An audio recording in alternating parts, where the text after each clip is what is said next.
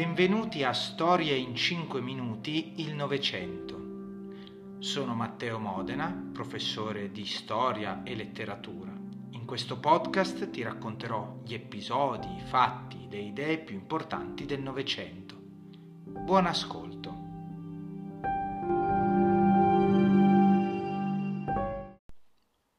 L'Italia entra in guerra. Il governo italiano era stato colto incredibilmente di sorpresa dalla decisione dell'Austria, perché l'ultimatum posto dall'Austria alla Serbia eh, era stato preso sostanzialmente in maniera unilaterale. Eh, c'erano stati appunto accordi con la Germania, ma l'Italia, che pure faceva parte della Triplice Alleanza, non era stata eh, in alcun modo consultata. E mh, mm, quindi l- si sentì per questo motivo e soprattutto per il fatto che la Triplice Alleanza era un patto di natura difensiva, eh, l'Italia si sentì in diritto di non entrare in guerra e quindi di temporeggiare. A quel punto gli alleati del gruppo del, dell'intesa, quindi Francia e Regno Unito in testa, iniziarono a cercare di intavolare trattative con l'Italia. In una prima fase, quindi sostanzialmente nel quasi nel primo anno di guerra, eh, la politica italiana fu piuttosto attendista. Eh, c'era l'idea di poter guadagnare qualcosa, intendiamo qualcosa soprattutto dal punto di vista eh, territoriale, cioè alcuni eh, territori che erano dell'Austria, semplicemente rimanendo fuori dal conflitto. Questa era l'idea del, eh, del presidente del Consiglio dell'epoca Antonio Salandra. Ma gli eventi continuavano a muoversi, la guerra continuava e eh, le forze sociali all'interno del paese eh, iniziavano a dividersi in maniera eh, netta tra interventisti e neutralisti. Chi erano gli interventisti? Erano ovviamente quelli che volevano il conflitto.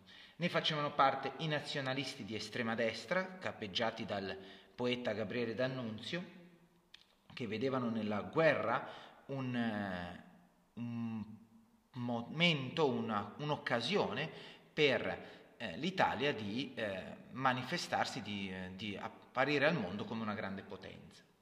C'erano poi gli irridentisti triestini e trentini che appunto rivendicavano i territori eh, che appartenevano all'Austria. Questi erano ad esempio Fabio Filzi e Cesare Battisti, volevano appunto il ritorno di questi territori. Una minoranza di socialisti, guidati tra l'altro da Benito Mussolini, vedremo come poi Mussolini appunto abbia iniziato la sua carriera politica come socialista, eh, che vedevano nel conflitto la possibilità di dare il via a una rivoluzione sociale. Molti industriali, che ovviamente eh, vedevano nella guerra la possibilità di eh, produrre grandi quantitativi di armi, munizioni eh, e quant'altro eh, approvvigionamenti, quant'altro fosse necessario per l'esercito e per la guerra. Il re Vittorio Emanuele, alcuni Vittorio Emanuele III, alcuni politici conservatori, come appunto il primo ministro Antonio Salandra. Dalla parte dei neutralisti invece si schierava la maggioranza dell'opinione pubblica, la maggioranza dei cattolici che erano eh, concettualmente contrari alla guerra, appunto per la fede religiosa, e che erano stati in qualche modo rafforzati in quest'idea dal, dall'enciclica di Benedetto XV che eh, era stata appunto rivolta per evitare la guerra e il conflitto.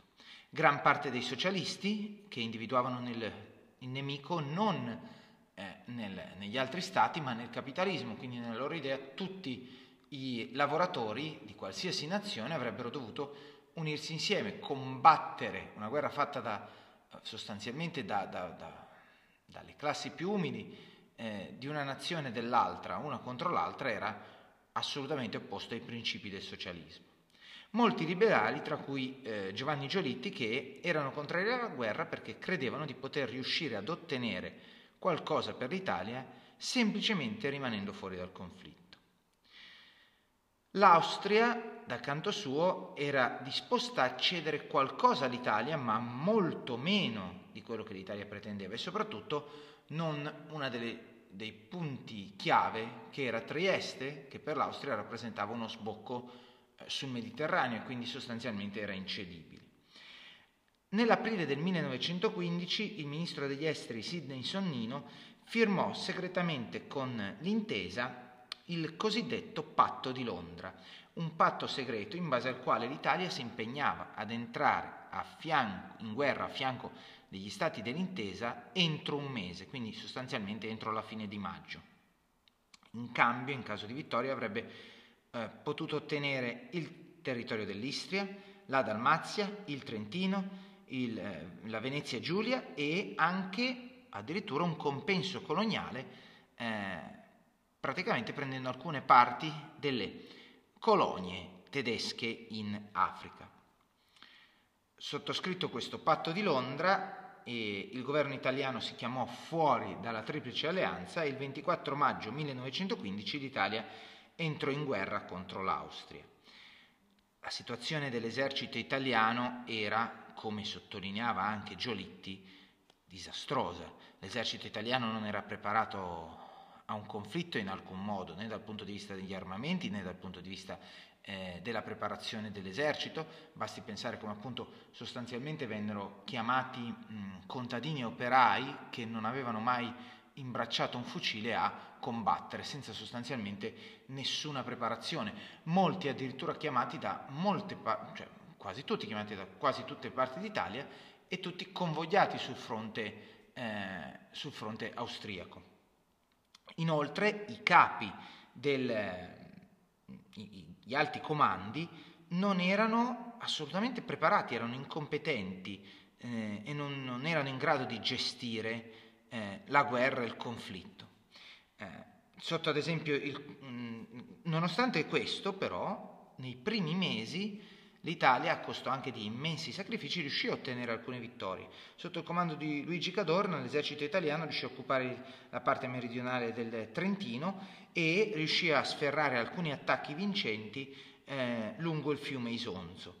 Ma eh, giunto l'inverno iniziò anche per l'Italia quella che sarebbe stata la caratteristica degli anni successivi del conflitto, una lunga ed estenuante guerra di logoramento.